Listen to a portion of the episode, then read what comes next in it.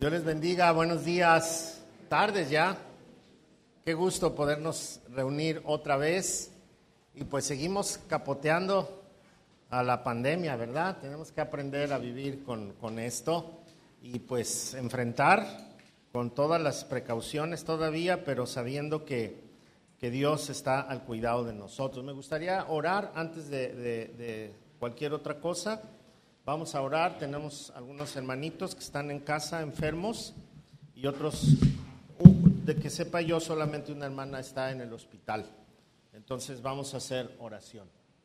Padre, en el nombre de Jesús estamos delante de tu presencia y te damos muchas gracias porque sabemos que tú estás al pendiente de nosotros y estás en medio de esta situación. También, Señor, agradecerte porque muchos de los que estamos aquí fuimos infectados, pero nos has sacado adelante, eh, no ha pasado a mayores y en su gran mayoría ha sido una gripe más en nuestra vida. Pero hay quienes sí han estado muy enfermos, inclusive tenemos conocidos que han perdido la vida, pero tú tienes un propósito en medio de todo esto. Así que te rogamos Señor, por aquellas personas que han perdido a un familiar, que tú traigas consolación, que traigas resignación y sobre todo, Padre Santo, en medio de toda esa confusión, que se derrame la salvación que tú has dado a través de Jesucristo. Oramos por todos ellos, por todas estas familias, que tal vez muchas veces no se puede comprender, no podemos saber cuál es lo que hay más adelante, pero nosotros que hemos creído en ti sí sabemos que tienes propósitos con esto y que tú estás con nosotros. Queremos interceder por nuestra hermana Nora Zaragoza, que ella fue internada anoche en el hospital. Te rogamos, Señor, que le des sabiduría a los médicos y a las enfermeras que le tratan y que ella pueda estar en paz. Ella te ama y tiene una fe sólida en ti, Señor. Así que gracias porque yo sé que, que ella está agarrada de tu mano en este tiempo. Bendecimos la vida de Ariel Ochoa Jr., que también eh, está pasando por esta situación. Está en casa, está bien, pero sabemos que hasta que no termine, sabemos qué es lo que va a pasar. Así que lo ponemos en tus manos. Igualmente a nuestra hermana Andrea Oliva que tú le des paz también en medio de, esta infección y que pueda salir adelante, Señor. La pongo en tus manos. Bendigo también la vida de aquellos que no sé yo que están contagiados, pero que tú sí sabes, Señor. Así que con todo nuestro amor, oramos por ellos y los ponemos en tus manos. Queremos interceder por todo el personal de hospitales, clínicas, farmacias, laboratorios, Señor, que, seas tú con ellos. Úsalos, Señor, con tu poder y les bendecimos desde los camilleros, patrulleros, eh, perdón, los, los este, choferes de, ambulancias, los agentes de seguridad que trabajan en los hospitales, lavandería, cocina, Señor, mantenimiento, toda, toda la gente que, de, intendencia, los, los que trabajan en las oficinas, en, el trato con, la gente, Señor, las farmacias, eh, la gente de, laboratorio, los radiólogos, todas estas personas que están involucradas en este sector, a los directores también darles paz y, y que hoy más que nunca hagan su trabajo con pasión.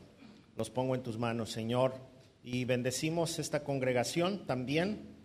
Tú conoces la historia de cada uno de nosotros.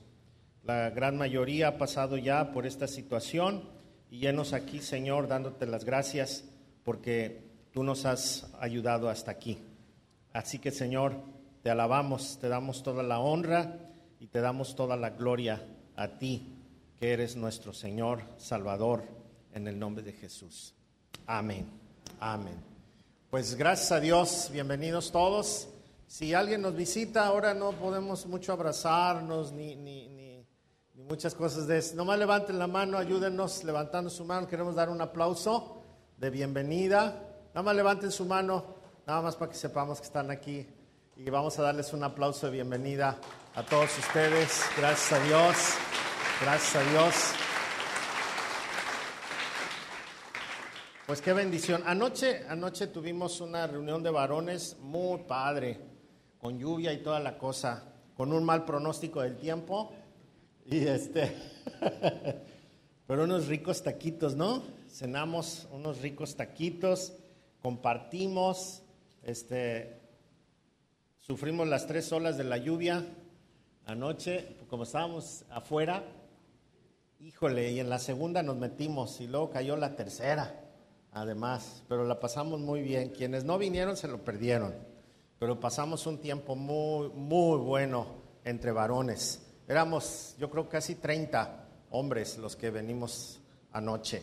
Entonces, no se lo pierdan, en 15 días más vamos a tener la reunión de varones otra vez.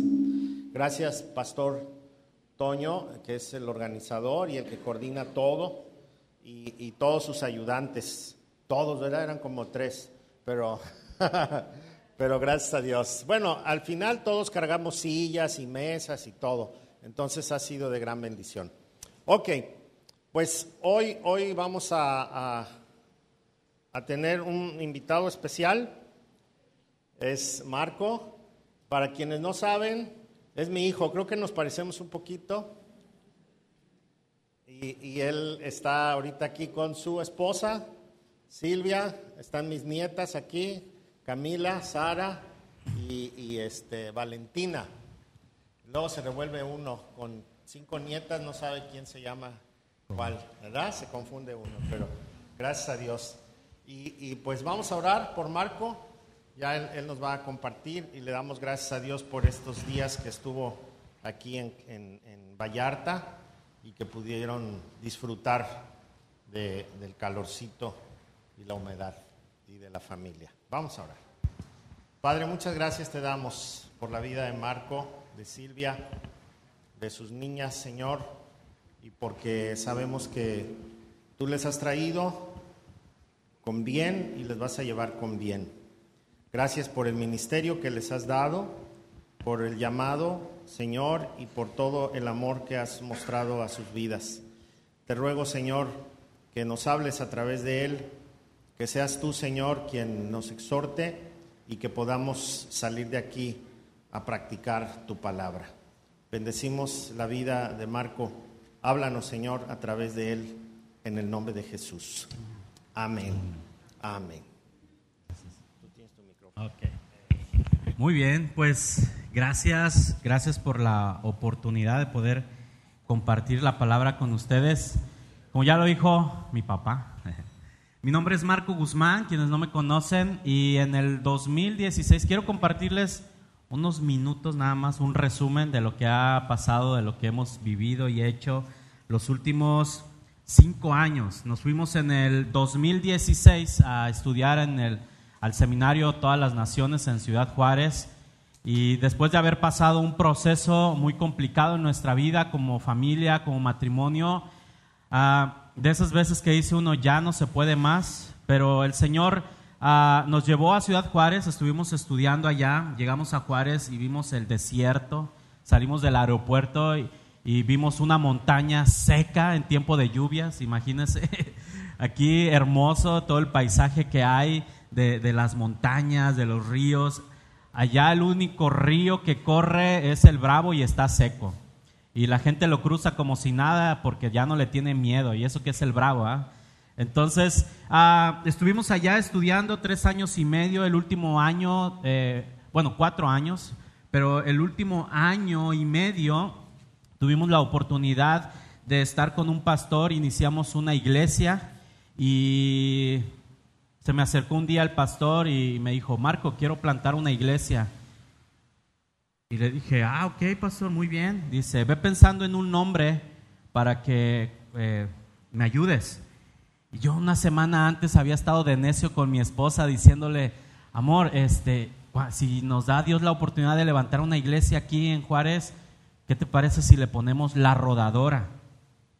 La rodadora son esas bolas de esas plantas que en el desierto corren y aparece silvestre y el coyote, no, silvestre no, el, eh, Correcaminos y, el Coyote, y que sale, o la musiquita. ¿Se acuerdan? ¿Se ha visto esas? Y esa bola va creciendo, se va llenando de más eh, plantas y va creciendo y se hace grande, pero es bien común allá en el desierto. Entonces, además, hay un como papalote museo del niño, que así se llama la rodadora, porque es algo muy común. Entonces le dije, ¿cómo ves? Y me dice, ay amor, pues no, no tiene nada que ver con una iglesia. Le digo, sí, porque esa planta cada vez que avanza va tirando su semilla. Y cuando tira la semilla, va dejando eh, la próxima generación de, vida. Y no es que se muere y se la lleva el viento, sino que va tirando la semilla. Entonces le dije al pastor, pues pastor, cuando él me preguntó, le dije, pastor, pues ya tengo el nombre. Ah, caray, ¿cómo? Le digo, sí, la rodadora. Y también se me quedó viendo así como, Marco, piénsalo, dice, y ahí luego me avisas, y se fue. A la semana ya estábamos iniciando, nos invitó a, trabajar con él en el ministerio.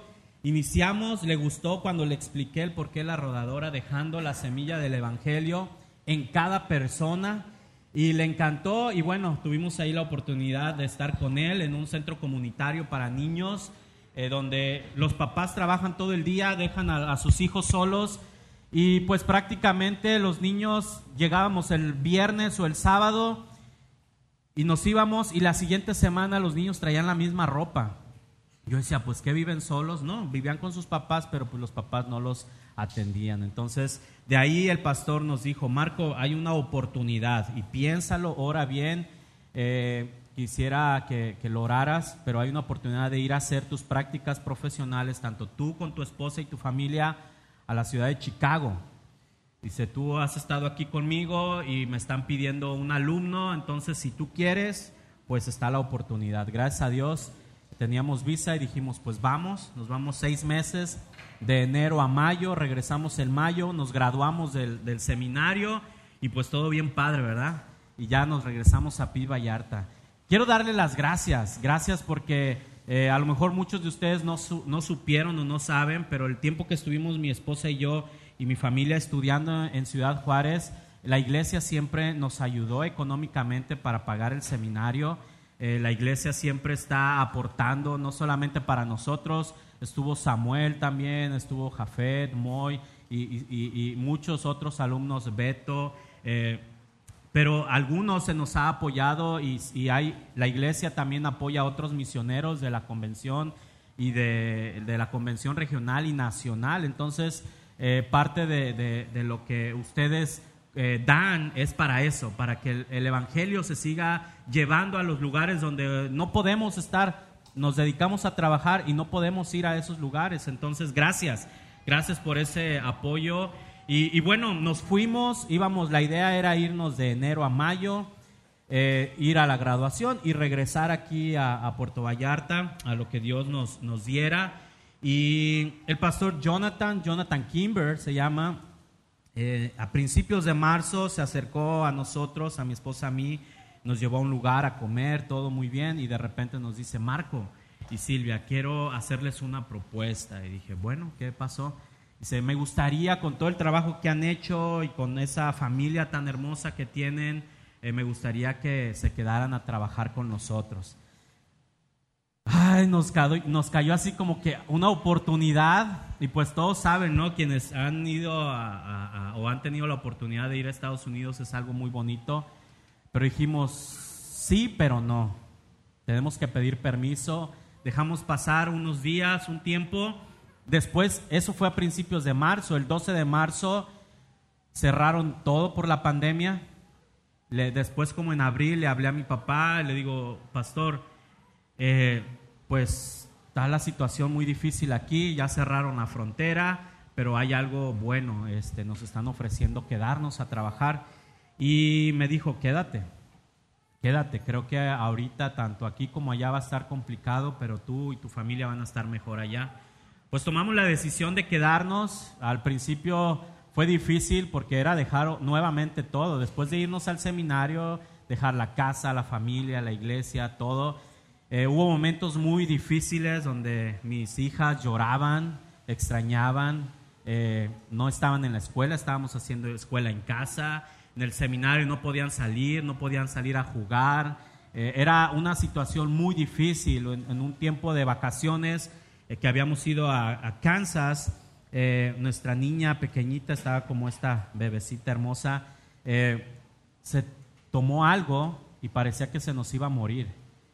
Y usted sabe la complicación y luego en Estados Unidos la tuvieron que transportar en helicóptero del pueblito donde estábamos a, a Kansas City y en helicóptero, vino un helicóptero por ella, se la llevó y yo me decían, tiene que firmar. Y yo dije, no, no voy a firmar porque me van a hacer pagar. Y luego para pagar cómo. Y bueno, fue toda una situación que fue tan difícil, pero mamá, que es Sheila Caliker, es, como, es nuestra, fue nuestra mamá espiritual, nos detuvo, nos dio así como que un parón y me dice, Marco, cálmate. Dios no te trajo aquí para quitarte a tu hija. Dios no te trajo a este lugar para quitarte a tu hija. Así es de que cálmate, todo va a estar bien, confía en Dios. Y fue un proceso interesante, fue un proceso donde comenzamos a, vivir eh, cómo Dios es que obra en la vida de, las personas, de nosotros principalmente. Y pues a la hora de darla de alta me dicen pase a caja. Dije, Dios mío, ¿cómo voy a pasar a caja? ¿Con qué? ¿Con qué ojos decimos, verdad? Ah, pues fui, y les dije, ¿saben que yo no tengo que, con qué pagar? Yo vengo de vacaciones y, a mí me dan 300, no, sí, 300 dólares al mes, ¿cómo les voy a pagar? Y me dice, bueno, llene este papel, empecé a llenar todo y me dice, no se preocupe, eh, la cuenta son 87 mil dólares y la cuenta está pagada. ¡Wow! Dije, Señor, gracias. Imagínense, creo que nunca en mi vida, con todo lo que he trabajado, nunca he ganado eso. Ni ganaré, yo creo. 87 mil dólares más el hospital del pueblito, otros 5 mil, más el helicóptero, otros 14 mil, no recuerdo. Total que dije, Señor, ¿cómo es posible que yo siendo un vil pecador tengas gracia de esa manera? Y sabe, mi hija quedó sana, ahí anda, Valentina, la bebé, la más chiquita bien vivaracha, no para todo el día, apenas quisiera que tuviera un botón de turn off un ratito, que se apagara, pero gracias a Dios, gracias a Dios. Eh, después, eh, pues hemos estado ahora en Chicago, decidimos quedarnos con toda la pandemia. Con, la pandemia fue un momento muy difícil también allá, tanto como lo ha sido aquí. Eh, lamentablemente la, comunidad latina no, no, no, no creía en el, en el COVID hasta que se empezaron a morir. Y la mayoría de la gente que se murió fue, fue latina. Y pues donde estamos es, es la zona más grande de latinos en, en, en, esa área. Después de California es el segundo lugar con más mexicanos. Y donde estamos se llama Little Village, que es la villita. Y solamente ahí en esa zona hay un aproximado de 100 mil mexicanos. Imagínense, 100 mil mexicanos. Eh, es una ciudad completa de puros latinos allá. No, los güeros que se ven son raros. Así, ¿y estos qué hora qué andan haciendo aquí? ¿Qué, ¿Por qué andan aquí? Pero fue un momento bueno porque en medio de la pandemia tuvimos oportunidad de comenzar a trabajar y de, de, iniciar la iglesia prácticamente de cero. Cuando llegamos me tocó predicar y había dos personas y con la pandemia empezamos a trabajar, llevar despensas, dinero, algunas necesidades que había, se les pagó la renta a, algunas personas con los recursos de la iglesia. Y la iglesia comenzó a crecer, comenzó a crecer. Entonces yo empecé a dar ideas de lo que yo aprendí aquí en Pit Vallarta como una sola iglesia, tres localidades como cuando estaban en Plaza Caracol, aquí a las 11, a las 5, bueno, a, las 7 el culto, que es una sola iglesia, pero en tres diferentes horarios. Entonces, allá lo hicimos igual. Muchas ideas que yo aprendí aquí de ustedes, de, de Vallarta, las llevamos para allá y al pastor le gustó. Y cambiamos, se cambió el nombre de la iglesia, era, eran como quien dice dos iglesias, se unió todo y ahora es Aviva Church. O sea, viva de avivamiento y pues church de iglesia, ¿verdad? Entonces, y como somos spanglish, yo, yo soy más, todavía nada más español, todavía no hablo bien inglés, estoy aprendiendo, pero predicamos y hay que predicar en español e inglés porque los niños chiquitos no hablan español, o los jóvenes no hablan bien español, entonces hay que predicar español, inglés, casi siempre solo en español, pero en su momento también es spanglish y, y Dios ha, obrado, ¿sabe? Dios se ha manifestado con poder y, y, eso a nosotros nos animó, me encanta porque mi esposa pues nos ayuda eh, siempre trabajando con mujeres, con niños. Camila, este, la han visto, canta hermoso, no porque sea mi hija, pero canta hermoso. Eh, Sara también está tocando ya el bajo. Y Valentina es la ujier estrella allá, así como aquí los que tienen que, miren, se encargan de todo y nos dan un lugar. Valentina ya llega gente y los abraza. El día que no va Valentina, la gente dice, ¿y mi abrazo? ¿Dónde está? Entonces, eh, la, gente allá, la mayoría son migrantes, indocumentados, y, pues viven en miedo, ¿no? Y, es normal, pero muchos de ellos con una fe tan poderosa, con una fe y, con y por un amor a, Dios y a su obra que realmente a nosotros nos ha sorprendido. Entonces, pues en resumen, llevo seis minutos, siete minutos, ah, estamos bien, y gracias, gracias por sus oraciones a quienes han estado orando. Gracias por, por, la, ayuda económica. Y, bueno, ahora eh, primero Dios, ahora regresando, si Dios nos da ah, licencia, vamos a, estar a partir del día 22 de agosto. Eh, pastor Jonathan Kimber, oren por él, porque él es un pastor de varias generaciones, sus bisabuelos, sus abuelos, sus papás han sido pastores, misioneros, y ahora él también, él se dedica a plantar iglesias y ahora eh, pues nos va a dejar a nosotros como pastores de Aviva Church. Vamos a estar ahí en Chicago y vamos a estar en, en Wheaton, que es este, una, un suburbio, y vamos a estar atendiendo también en California. Tenemos una iglesia con la pandemia, todo esto que con Zoom y con la tecnología pues tenemos una iglesia en California también que están en busca de pastor ellos, pero que mientras se encuentran pastor, pues nosotros los estamos atendiendo virtualmente. Entonces, eh, eh, pues estamos ahí, vamos a regresar y a trabajar con todo. Íbamos a cancelar nuestras vacaciones y los pastores nos dijeron, no, váyanse de vacaciones porque cuando regresen va a haber trabajo. Entonces, hemos disfrutado nuestro tiempo de vacaciones en familia, en la iglesia la semana pasada estuvimos allá en la bajada, también algo impresionante, la, iglesia allá, quienes no han tenido oportunidad de ir, vayan. Los hermanos están trabajando realmente de todas las formas en lo físico y en lo espiritual. Tienen ya casi terminado un templo maravilloso, el doble de este lugar, y así como una V un abanico. Está padrísimo y ya están eh, planeando echar el techo para pronto ahora después de los mangos. Entonces están invirtiendo, están trabajando.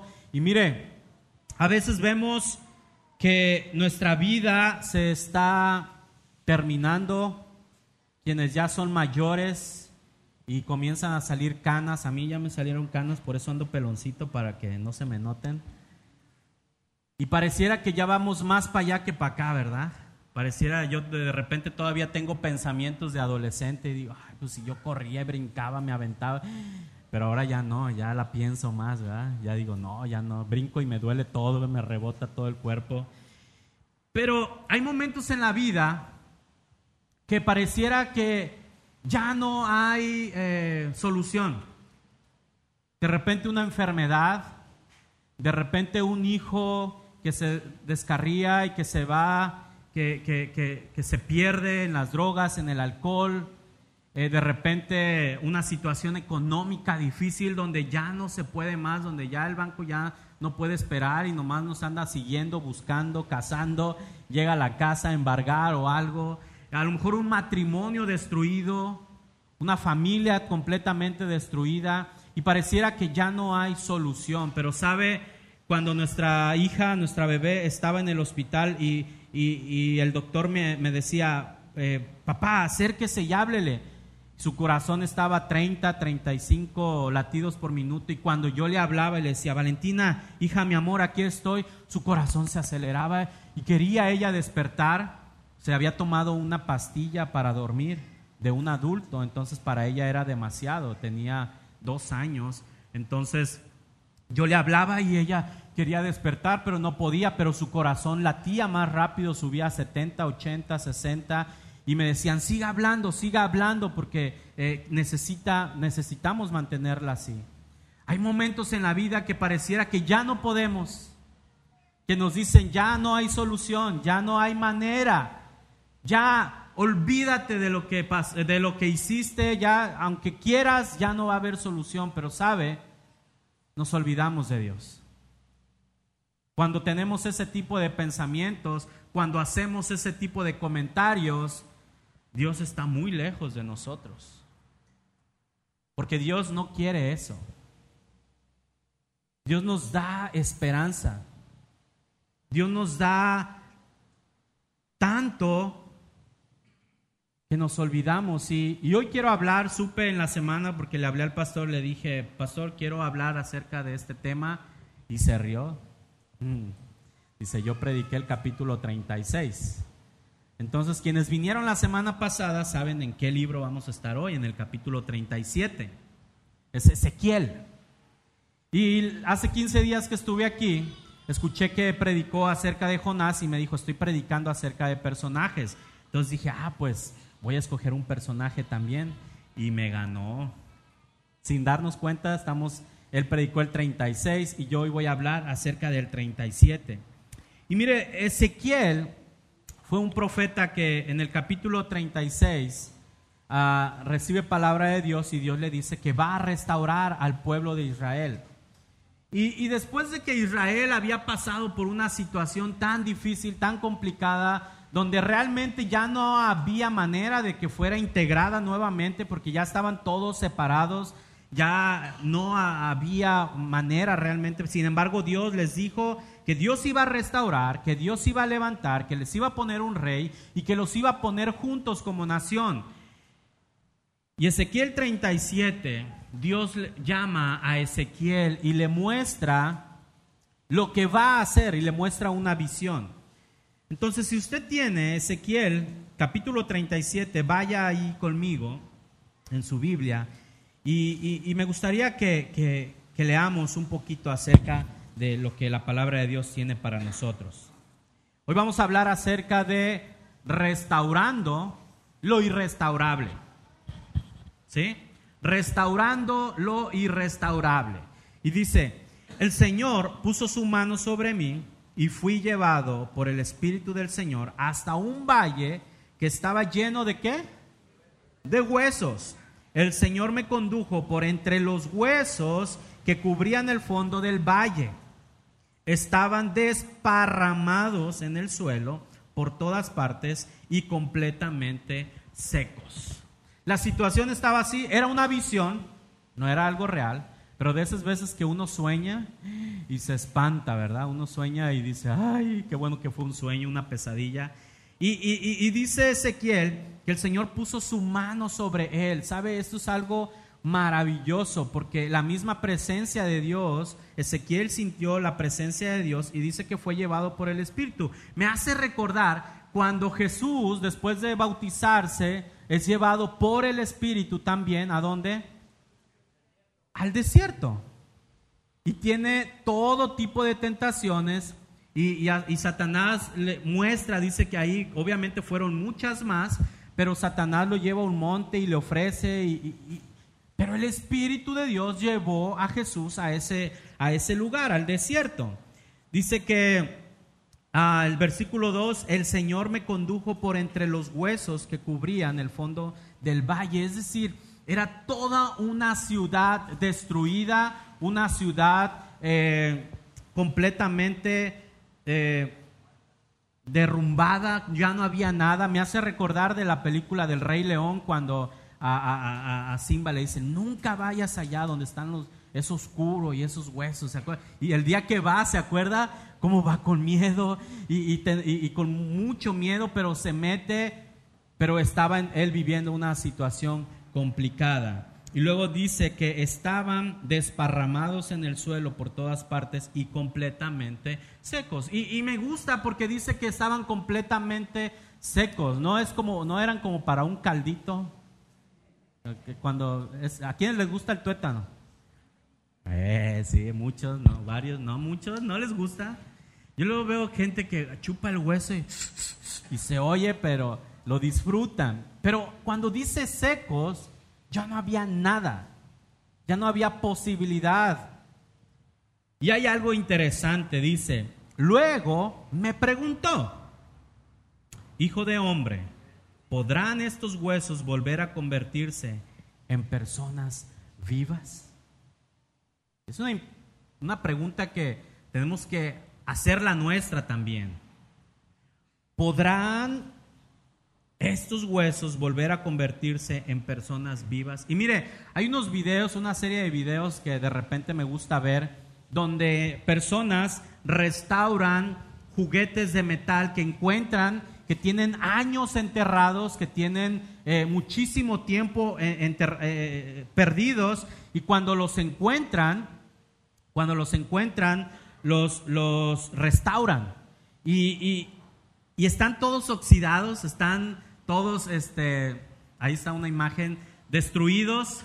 Pero estas personas comienzan pieza por pieza, tornillito por, por tornillito, metal por metal, y de repente lo tienen todo en una mesa, acomodado así en orden, y pieza por pieza comienzan a soplarles arena para quitarles todo el óxido, para quitarles todo lo que, lo que tiene, que no sirve la pintura vieja. Y, cuando ya lo limpian y lo tienen todo desarmado, lo meten a, un contenedor con, con un líquido, creo, no sé si es agua, pero lo meten, le ponen electricidad y, suelta más óxido y, el metal queda limpio, queda purificado.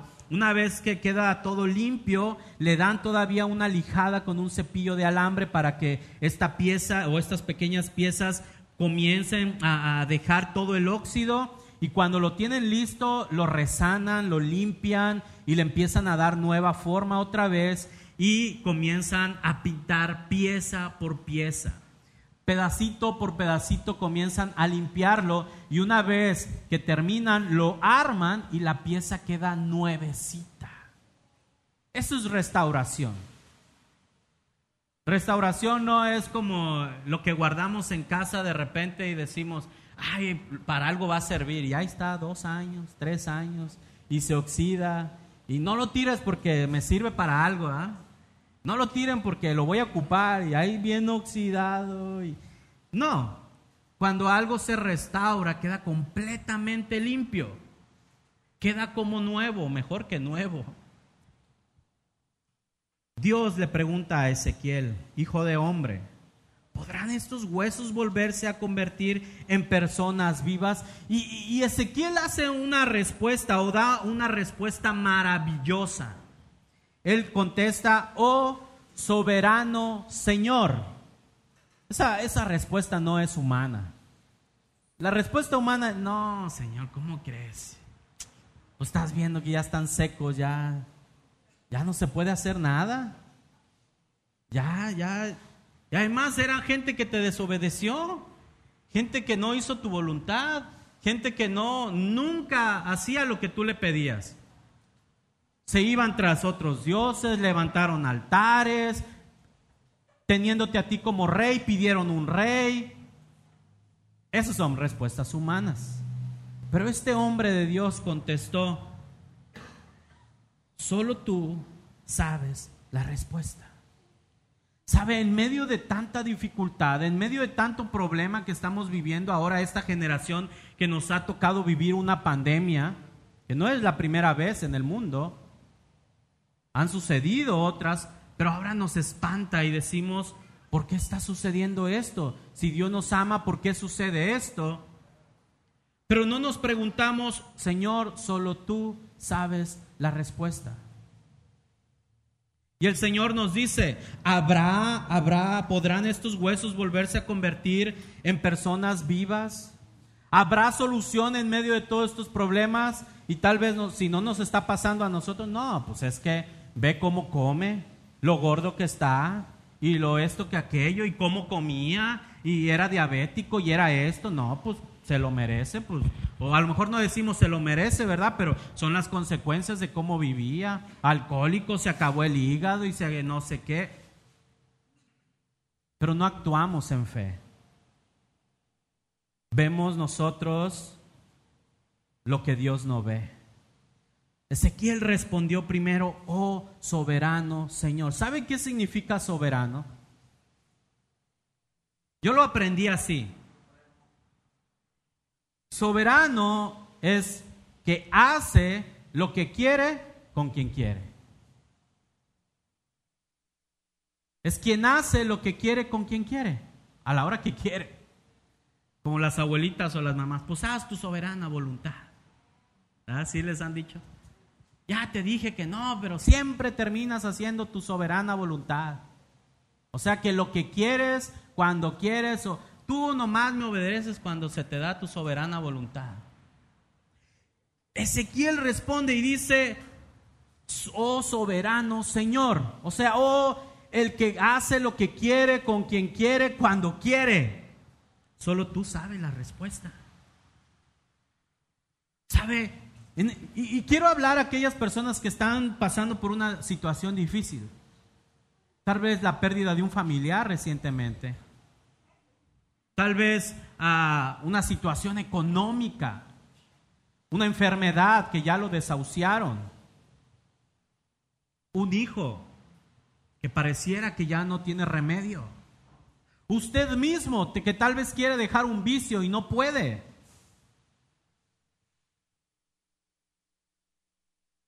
Si tú estás pasando por una situación así, esto es para nosotros. Entonces me dijo, dice Ezequiel, anuncia un mensaje profético a estos huesos y diles, o sea, a estos muertos, a, este, a esto que ya no hay, humanamente ya no hay nada que hacer, anuncia esto y diles. Y vienen signos de exclamación. Se me olvida que aquí hay una pantalla. Huesos secos, escuchen la palabra del Señor. O sea, porque tiene signos de exclamación. Si no tuviera, ¿cómo diría? Huesos secos, escuchen, ¿qué? la palabra. Pero cuando tiene signos de exclamación, ¿cómo se debe decir? Huesos secos. Huesos secos. A ti que te dijeron que ya no se puede, a ti que te desahuciaron, a ti que te dijeron que ya no hay otra oportunidad, a ti que ya no sabes qué hacer con tu vida, que has pensado en quitarte la vida, que has pensado de regalarle a tus hijos al DIF, a ti, escucha la palabra del Señor. Escuchemos la palabra del Señor. Dice, esto dice el Señor soberano. Y me encanta porque Ezequiel vuelve a decir, esto dice el Señor soberano, ni siquiera Él. De repente, como cristianos, nos tomamos la autoridad de Dios y decimos, el Señor me dijo. No, el Señor dice mejor. Y aquí está escrito. No es mi pensamiento, no es lo que hay en mí. Porque yo puedo decir, el Señor me dijo que te vas a morir. Si es mi enemigo. ¿ah? El Señor me dijo que ya no hay nada que hacer. No, el Señor dice. ¿Y dónde lo dice en su palabra? Esto dice el Señor soberano. Y luego vuelve a decir con signos de exclamación. ¿Qué dice? Allá hay uno que sí sabe leer. ¿Cómo dice? No le dé pena. A mí antes me daba pena, pero... ¿Cómo dice? Y no soy Luis Miguel, ¿eh? Atención. Atención. Es decir, no se duerma, no se distraiga, porque este mensaje es para nosotros. Pondré aliento dentro de ustedes y haré que vuelvan a qué? Pero pues si ya eran puros huesos. Se metió en cada bronca, hizo lo que hizo y hasta el bote fue a dar. Ya ese no tiene perdón de Dios. Ya no hay nada que hacer, ya. Ya olvídenlo, déjenlo. Pondré aliento dentro de ustedes y haré que vuelvan, ¿qué? A vivir. Mire, esta palabra aliento es una palabra sumamente importante. ¿Sabe por qué? Porque esta palabra, eh, aliento, en el hebreo es la palabra ro. Y es la palabra que se utiliza también para espíritu. Y lo que, lo que Dios está diciendo es, les pondré mi espíritu dentro de ustedes. Pondré mi espíritu dentro de ustedes y haré que vuelvan a, a vivir. Les pondré carne y músculos y los cubriré con piel. Pondré aliento en ustedes y qué? Y revivirán, es decir, que están muertos pero les pondré carne, músculos y los recubriré con piel, pondré aliento en ustedes y revivirán. Mire, aquí hay algo bien importante y esto me hace recordar al hijo pródigo cuando llega con el padre y el padre lo viste. Le pone calzado, le pone ropa nueva y le da un anillo, le da autoridad nuevamente. ¿Para qué? Para, para estar en casa. Y, lo que Dios está diciendo es que dice, pondré carne, músculos y los cubriré con piel. Y hay un punto. ¿Sabe? Muchas veces como cristianos vivimos así, hasta ese punto. ¿Por qué hasta ese punto? Porque muchas veces no vivimos con ese aliento, con el Espíritu de Dios. Por muchos años yo viví así. Yo crecí aquí en la iglesia, conocí a Nachito cuando era un jovenzuelo. Todavía, todavía está chabón, del corazón está, pero nuevecito. Tenía yo 11, 12 años cuando comenzamos a venir aquí a la iglesia y pues yo crecí. Pero mi vida era la misma, bueno, no la misma que aquí en la iglesia. Mi, mi vida era de un pecador en la escuela, me seguía haciendo la pinta y bueno, ¿para qué les cuenta? Reprobé segundo año de secundaria y ya porque luego mis hijas dicen, ah, pues tú reprobaste. No. Hice cosas indebidas, pero crecí en la iglesia. Ya más grandecito, pues ya no hacía cosas de, adolescente. Pues ya cosas de grande, del chisme, crítica y bueno, me comía dos, tres y de todo morocho. Y sabe, yo me veía así, solo con, con carne, con músculos y con piel. Pero no estaba el Espíritu. Yo creía que sí porque yo venía a la iglesia. Yo creía que sí porque pues todos los domingos aquí en Plaza Caracol y luego aquí a las 11 y luego de repente en jóvenes, y luego a las 7, y, aquí trabajaba, y aquí todo. Y... Pero mi vida solamente estaba con carne, con piel, con músculos. Entonces dice, sabrán que yo soy el Señor. Así que yo anuncié el mensaje tal como él me dijo. De repente, mientras yo hablaba, se oyó un ruido, un traqueteo por todo el valle. Se juntaron los huesos de cada cuerpo y volvieron a unirse. ¿Hasta qué? Hasta formar esqueletos enteros.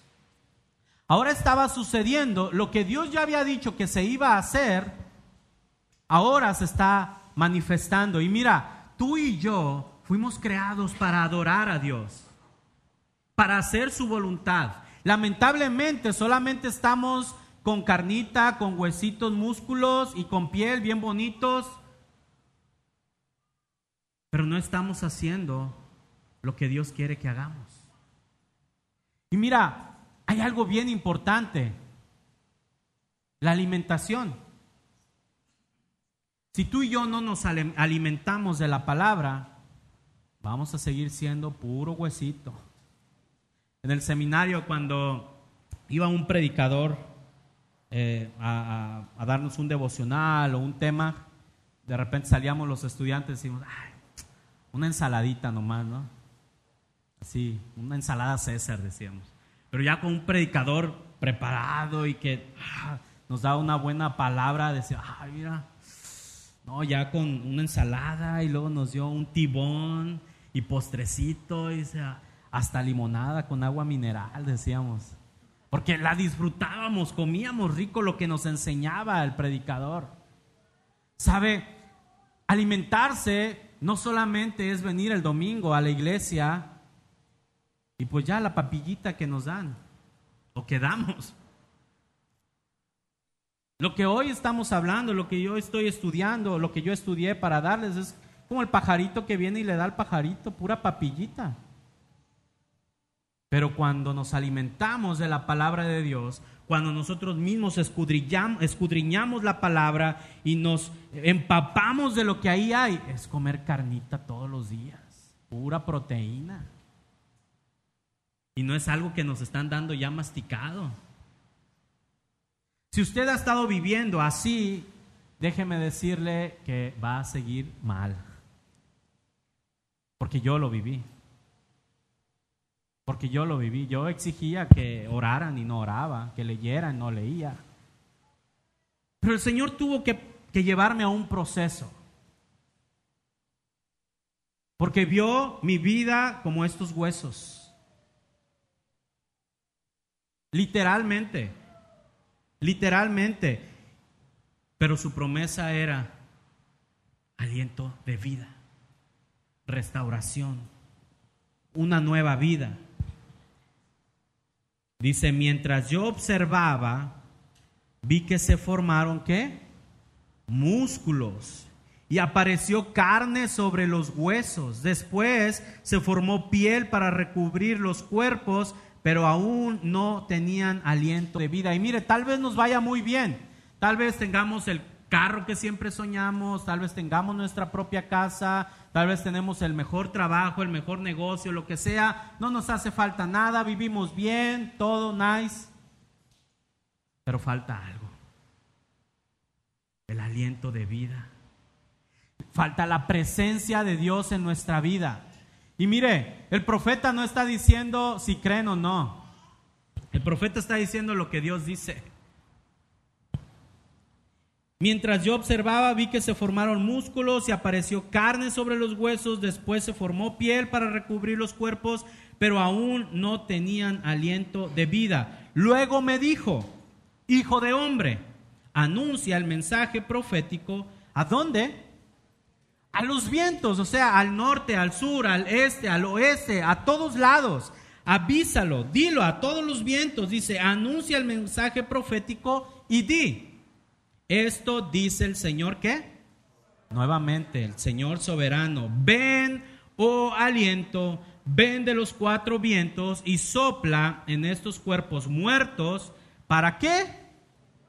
Para que vuelvan a vivir. Una vez estaba, estaba yo chiquillo, como unos ocho o nueve años yo creo. Y me habían, había visto que si se te moría un pollito, pues lo metieras debajo de una cubeta y le golpearas arriba. ¿Nunca hizo eso? No, se perdieron de una infancia. Sí, sí, sí. O sea, yo, yo había visto que si hacías eso, si el pollito se te moría, lo metías al bote y le pegabas y con el... Yo creo que más bien ahora entiendo que su corazón volvía a palpitar, pues del ruidajo. ¿ah? Y una vez lo hice y sí, volvió el pollito y pin, pin, pin. Dije, ah, órale. pero una vez pisé uno y volví, pues fui por el bote mágico, ¿ah? y ahí voy. Lo piso, no, lo, lo metí ya pisado. Le empecé a pegar y nada, nada. Y llega un amigo, un vecino, y me dice, ¿qué haces? es que pisé un pollito y lo quiero revivir. Y dice, a ver, y lo ve. No, dice, pues ya le sacaste todo. Ya no hay manera de, de que viva. Y ya estoy yo de aferrado. ¿ah? No, pues no, mi pollito no. De los cinco que tenían, ya se me había muerto uno. Tres me quedaban. Entonces, ¿sabe? A veces así somos. Vemos como ese pollito, lo vemos enterito, con plumas, todavía calientito. pero sin aliento. Ya no tiene aliento. Y muchas veces nosotros nos encontramos así. Tenemos todo, nuestra casita, todo bien, trabajo, pero nos sentimos vacíos. Nos sentimos ah, ah, llenos de nada. Nos sentimos que no, ni el dinero, y ahora vemos los ricos con las redes sociales, que ni el dinero, ni los lujos, ni nada los llena, los satisface, porque eso no es la felicidad.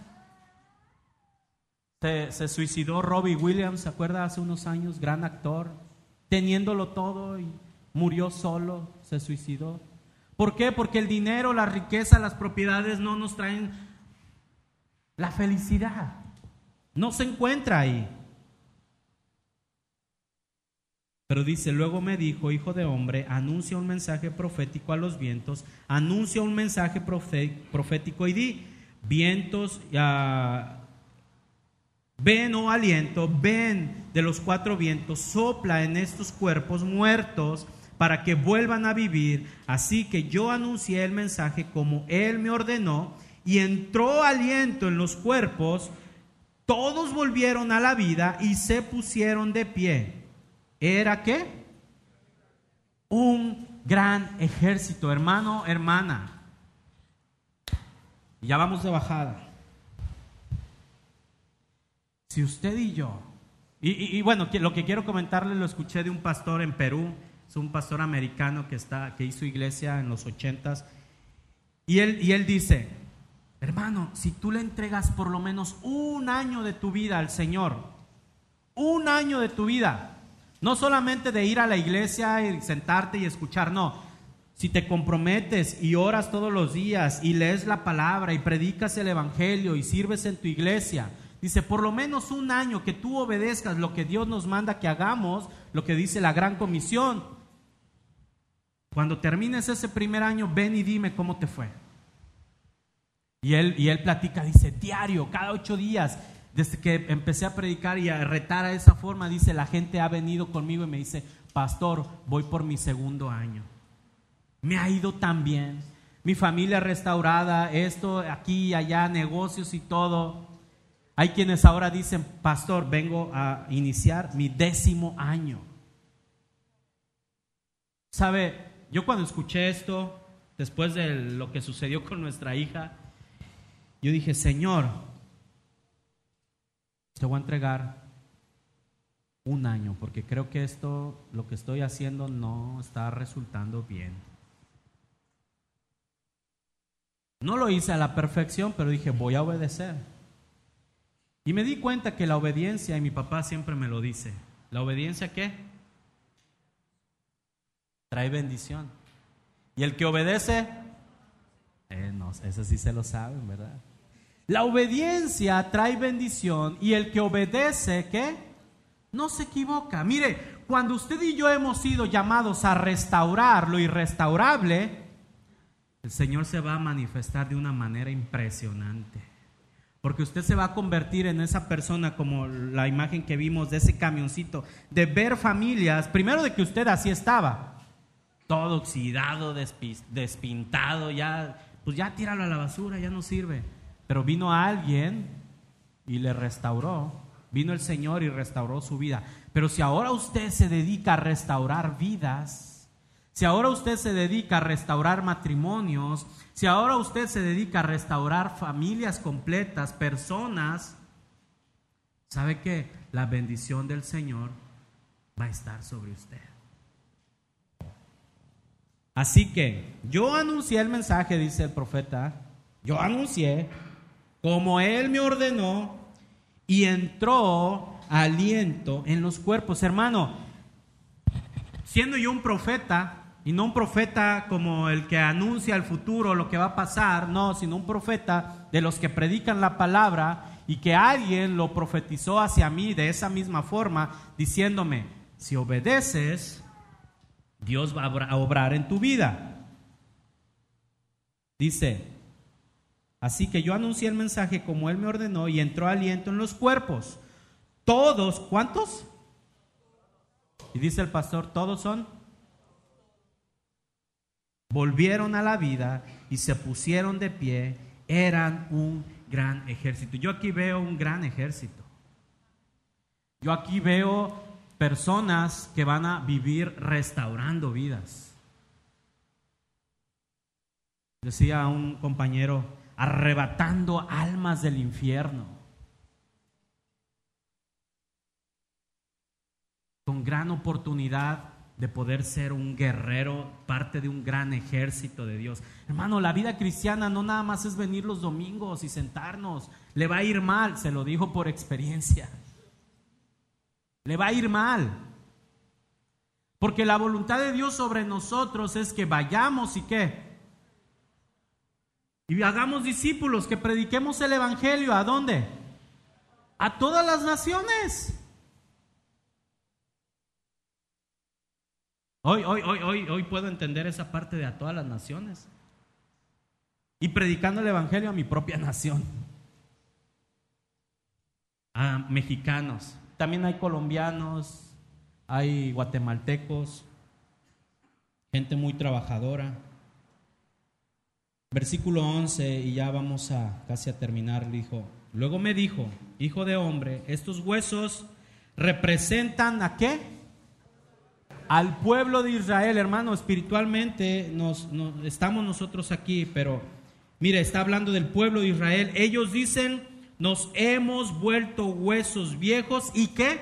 Y secos. Mire, si usted ha pensado que su vida ya no tiene nada más, que ya se terminó todo en usted, no es cierto. Si a usted le dijeron que ya no había remedio, que ya no había nada que hacer con usted, no es cierto. Dígale, Satanás mentiroso aléjate de mí. Nuestra nación, dice, está acabada. Por lo tanto, dice, profetiza y diles, esto dice el Señor soberano, oh pueblo mío, Hermano, usted y yo somos el pueblo del Señor. Abriré las tumbas del, destierro y haré que te levantes. Luego te regresaré a la tierra de Israel. Cuando eso suceda, pueblo mío, sabrás que yo soy el Señor. Pondré mi espíritu en ti, volverás a vivir y regresarás a tu propia tierra. Entonces sabrás que yo, el Señor, he hablado y he cumplido mi palabra. Sí el Señor ha hablado. Hermano, si usted está pasando por una situación difícil, si usted está pasando por la enfermedad, si usted está pasando por un divorcio, por un mal negocio, lo que sea, no se ha acabado. Hay, hay algo muy interesante que llama mi atención en el Evangelio cuando Jesús habla en parábolas y dice, habla acerca primero de la moneda perdida. Después termina esa parábola de la moneda perdida y ¿qué parábola sigue? La oveja perdida. Y termina la parábola de la oveja perdida y ¿qué cree que sigue? ¿Cómo? El hijo pródigo. Ahora, hay algo interesante en estas, porque la Biblia no, no se lee por versículos. La Biblia hay que leerla con mucho, atrás, adelante. Pero estas tres parábolas nos dice que primero alguien va y busca la moneda. Después alguien va y busca a la oveja. Y después el hijo, ¿qué hace? Van y lo buscan. Se arrepiente y vuelve a casa. Sabe, muchos de nosotros tal vez estamos en esa situación, que el Señor nos está buscando y nos está diciendo, vuelve a casa, te necesito, te quiero, tú eres mío, eres de mi pertenencia, pero nosotros andamos perdidos y haciendo lo que se nos da nuestra soberana voluntad y no queremos nada con Dios. Y el Señor nos está diciendo, tú eres mi pertenencia, tú eres mío, te estoy buscando. Pero también llega el momento en el que el Señor nos dice, ok, ¿no quieres? Cuando tú quieras. Y entonces tenemos que sufrir lo que sufrimos para volver. De alguna u otra manera el Señor nos quiere con nosotros. Lamentablemente muchos, dice, y dice la palabra que hay quienes el Señor mejor les quita la vida para que no sigan pecando.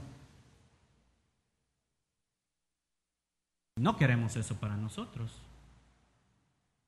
Cuando nosotros entendemos que le pertenecemos al Señor y que nos está buscando, es porque Él quiere relacionarse con nosotros. Y Jesús mismo entregó su vida en la cruz. ¿Para qué? Para que tú y yo tuviéramos esa relación directa con el Padre. Para que tú y yo tengamos esa relación sin nada que estorbe en medio, sin nada sino directamente con el Padre. Y la sangre de Jesús fue derramada para que tú y yo, para que entre, nosotros, entre Dios y nosotros no hubiera nada que estorbara. O sea que ahora ya tenemos la oportunidad de que no nos estorbe nada entre Dios y nosotros y nosotros podemos venir a la palabra de Dios, podemos venir a la oración, podemos venir a reunirnos como iglesia y disfrutar de lo que Dios tiene para nosotros. Pero mientras somos solo somos cuerpos con carne, con músculos, con huesos, pero sin el Espíritu de Dios. Pero hoy nos dice, atención, y es tiempo de comenzar una restauración en nuestra vida. Pondré mi espíritu en ti, dice el Señor, volverás a vivir y regresarás a tu propia tierra. Entonces sabrás que yo el Señor he hablado y que he cumplido mi palabra. Sí, el Señor ha hablado. Nosotros tenemos que aprender a vivir en victoria, pero que cuando hay problemas también estamos en victoria. No por lo que hacemos, sino por lo que Jesús ya hizo. Y Jesús ya venció a la muerte. Hermanos, si usted se enferma de COVID, no tenga miedo, porque usted va a pasar una eternidad con el Señor si se muere.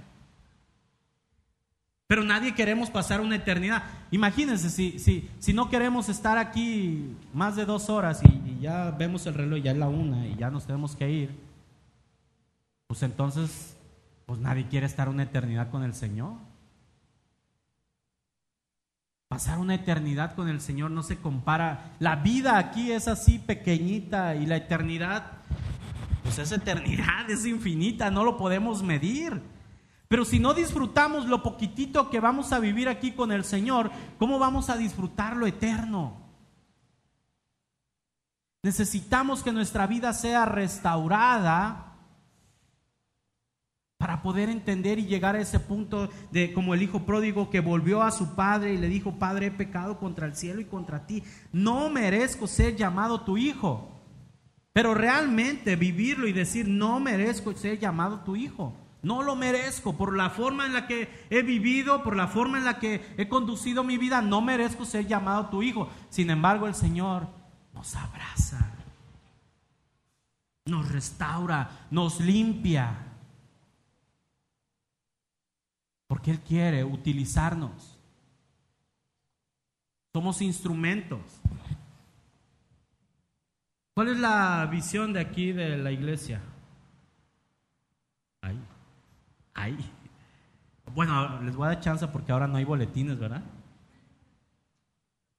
Ya no hay boletines.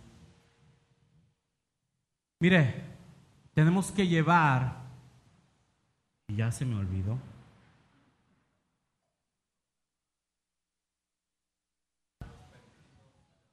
llevar el Evangelio, que, que, seamos un instrumento, que seamos un instrumento para alcanzar a otras personas.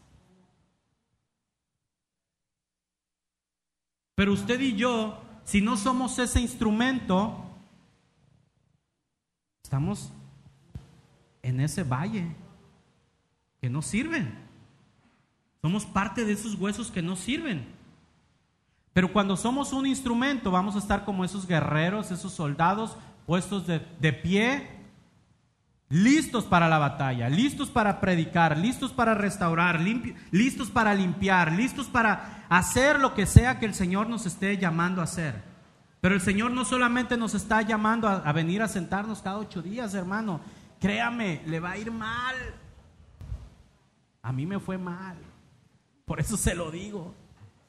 Y si así como el Señor está diciendo, se ha hablado, se les está diciendo, se nos está diciendo, entendamos esa parte. Entendamos esa parte. ¿Sabe?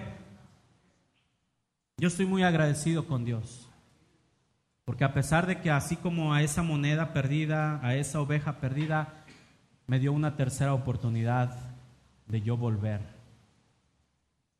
De yo llegar ante el Padre y decirle, Padre, he pecado contra el cielo y contra ti. No merezco, ya, no, no, no merezco nada, ya. Llévame mejor. Pero el Señor en su infinita misericordia me levantó. Me restauró no solamente a mí, sino a mi esposa, a mis hijas. Y hoy puedo decirle que estamos en la batalla del Señor. Y no quejándonos, disfrutando una vida maravillosa. ¿Hay problemas? Sí, hay muchos problemas. Si le contara. hay muchas broncas, pero, ¿qué dice la canción? En mi vida el capitán es Cristo. De verdad. Yo nomás estoy dándole para donde Él me diga. Y ahora Él dijo Chicago, pues vámonos para Chicago. Y si nos dice para California, pues vámonos a California. Y si nos dice México, vámonos para México. Si nos dice Ciudad Juárez, vámonos para Juárez. Aunque no me guste, aunque no quiera, allá vamos a estar. ¿Por qué? Porque el que obedece no se equivoca y nuestro trabajo es restaurar. Hermano, a lo mejor usted dice, no, pues yo no soy pastor ni sé enseñar así la Biblia. Comience restaurando su propia vida. Todo lo que le esté lastimando, todo lo que está haciendo daño a su vida, quítelo. Palabras, manera de vivir, manera de hablar, lo que come y lo que no come también. Coma lo que sí debería de comer. Cuídese, no se quiere morir por COVID, aliméntese sanamente, coma frutas y verduras orgánicas, no modificadas. Y el Señor va a restaurar a través de usted nuevas vidas y nuevas familias. Cierre sus ojos. Señor, venimos ante ti reconociendo que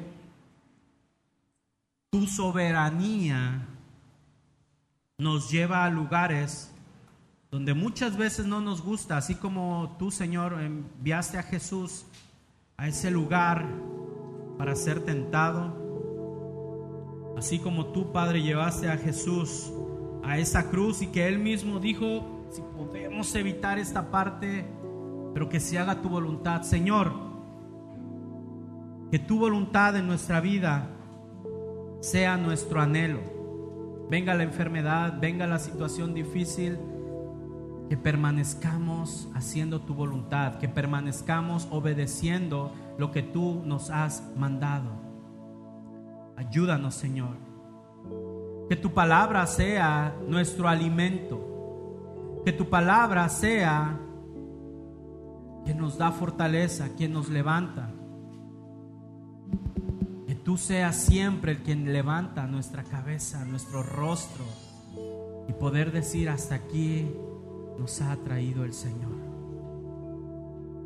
Poder ver ese valle de huesos secos, esas multitudes que se están muriendo Danos esa sed y esa hambre por compartir tu palabra, por compartir tu evangelio, Señor. Quita de nosotros ese miedo de entrar al camino oscuro de la muerte. Que cuando venga la enfermedad, cuando venga esos momentos difíciles, Señor, no tengamos miedo porque tú estás con nosotros. Aunque andemos en valle de sombra y de muerte, no temeremos. ¿Por qué? Porque tú estás conmigo. Tu promesa, Señor, se cumple. Tus promesas, Señor, siempre se cumplen porque no eres hombre para no cumplirlas. Eres Dios creador del cielo, de la tierra, del universo. Eres quien dio aliento de vida a esos primeros hombres, a Adán, a Eva. Eres quien dio aliento a esta multitud de huesos que ya no había esperanza, que ya no había nada que hacer. Tú diste la esperanza diste nueva vida. Así, Señor, como tú restauraste mi vida, como tú levantaste todo lo que había destruido, así hoy, Señor, yo te pido que tú restaures la vida de cada uno de mis hermanos que tú levantes su rostro, que tú levantes eh, las ganas de seguir viviendo, las ganas de seguir en tu camino, Señor, que aquellos que han dejado de escudriñar tu palabra, aquellos que han dejado de orar, aquellos que se han desviado y que solamente se asoman los domingos a ver qué tienes para ellos, Señor, levántalos, restauralos, transfórmalos. Aún nos das la oportunidad y aún Queremos esa oportunidad. Ayúdanos, Señor. Ayúdanos, Dios.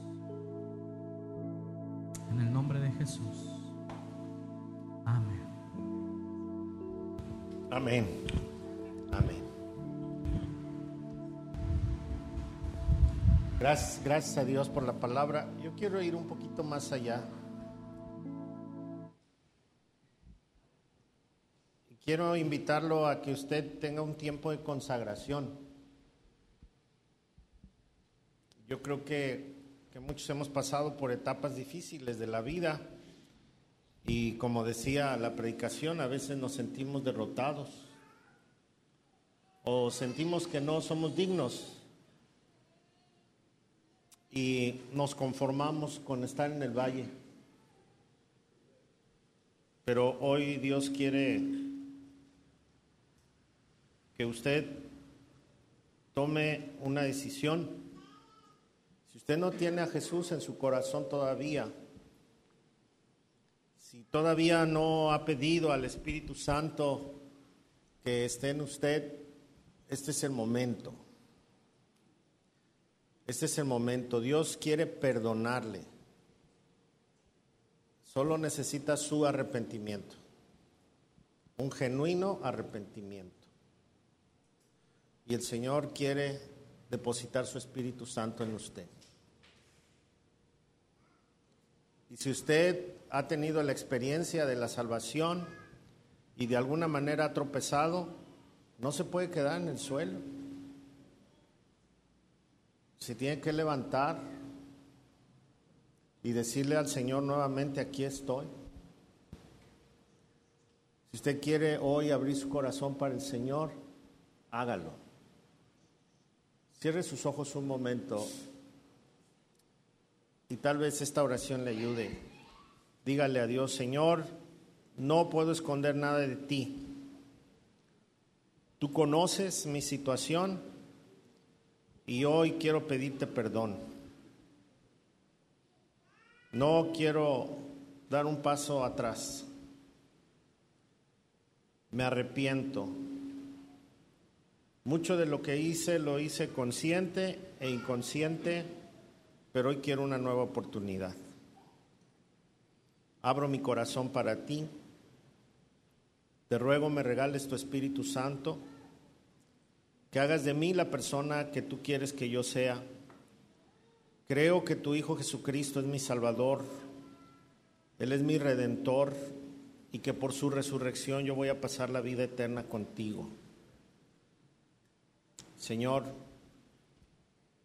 aviva mi fe. Quiero estar siempre de tu mano. Dame una oportunidad de vida.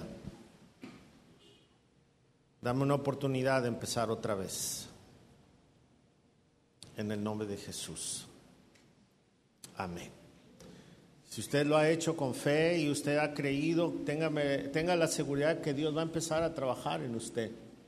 Si usted ha servido en algún ministerio, lo único que le hace falta es acercarse. Yo nunca he sido un pastor impositor que le hable y le diga, vas a hacer esto, vas a hacer aquello. El que se acerca puede hacerlo y el que no, pues nadie lo puede obligar. Pero siempre estamos, servidores nos faltan, muchos. Dice el canto que, los no, dice la escritura que los obreros son pocos. También hay un canto que habla de los obreros pocos. Y luego les digo, y los pocos flojos. Son pocos, imagínense, y los pocos flojos. Entonces vamos a, a activar nuestra fe otra vez. Vamos a servir al Señor en la medida que podamos. Así que hagámoslo con todo corazón.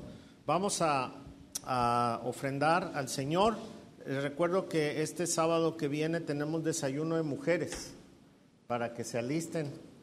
Ahora sí, ahora sí ya puedo competir con las mujeres. A ver cuántos nos juntamos. no, siempre las mujeres son más, pero espero que un día los hombres sean más. Y no por competencia, sino por responsabilidad. Amén. Muy bien. Vamos a dedicar nuestra ofrenda al Señor. Dígale, Señor, tú eres mi proveedor. Nada me falta. Te alabo con lo que has provisto para mí. Vengo a tu presencia con mi ofrenda en el nombre de Jesús. Amén. Puede pasar, puede depositar su ofrenda y así alabar al Señor.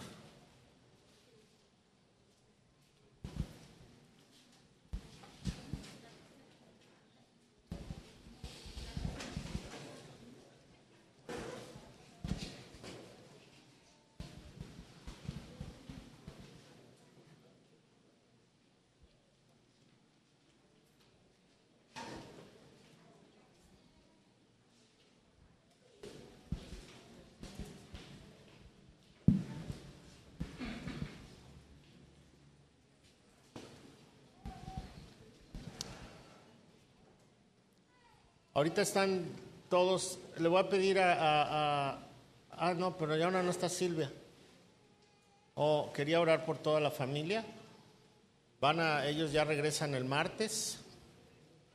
Y este, aunque va, va a compartir en la noche otra vez Marco, pero ahorita me gustaría que oráramos por la familia antes de irnos. Y pues gracias a Dios por, por el ministerio. No, no comentó Marco, pero regresando va a tomar la responsabilidad pastoral. Tenía su jefe y ahora su, su, el pastor que estaba sobre él eh, va a tener otro ministerio y a Marco lo pusieron como pastor principal en este ministerio. Entonces vamos a orar para que regresando va a tomar esta responsabilidad y que lo haga con, con con todo su corazón guiado por el Espíritu Santo. Y pues toda la familia está involucrada, entonces, si, si está mi Mailo por ahí, le dice si viene, por favor. Aunque está cocinando, pero qué raro, ¿ah? Háganse para acá, mire. Allá nomás salen en dos millones de gente que se ve en internet, acá salen cinco millones.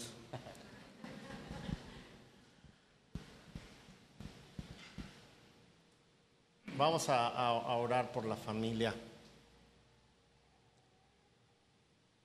Y también gracias por el ministerio que nos han permitido tener. Eh, yo me incluyo, ¿verdad? Y por la bendición de, poder servir al Señor como familia. Eh, nos ponemos de pie todos.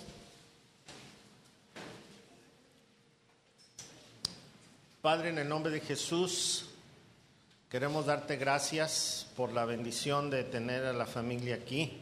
Queremos orar por Marco, Silvia, por Camila, por Sarita, por Valentina. Señor, que tú les bendigas, que esta nueva etapa de su vida sabemos que ha sido guiada por ti y que tú te glorifiques en los ministerios que les has dado a todos, Señor. Eh, Gracias porque nos diste la oportunidad de, servir en tu obra a través de la preparación de ellos y ahora están saliendo, Señor, a servir en esta nueva etapa. Señor, glorifícate en la vida de cada una de ellas y en la vida de Marco. Te lo pido, Padre, en el nombre de Jesús, nuestro Señor. Amén. Amén. Gracias a Dios. Gracias. Y pues ponga su mano en el corazón y diga conmigo, Señor, gracias porque siempre nos das una oportunidad. Aunque nos mires como un valle de huesos, tú nos das vida, nos restaura y ahora nos quieres usar. Diga conmigo, úsame para tu gloria. Otra vez, úsame para tu gloria. Una vez más, úsame para tu gloria en el nombre de Jesús. Amén. Estamos despedidos. Dios los bendiga. Gracias. Salúdense o dense de puñetazos los unos a los otros. Nunca nos imaginamos decir en la iglesia, dense de puñetazos los unos a los otros. ¿Verdad? Pero ahora sí aplica. Dios les bendiga.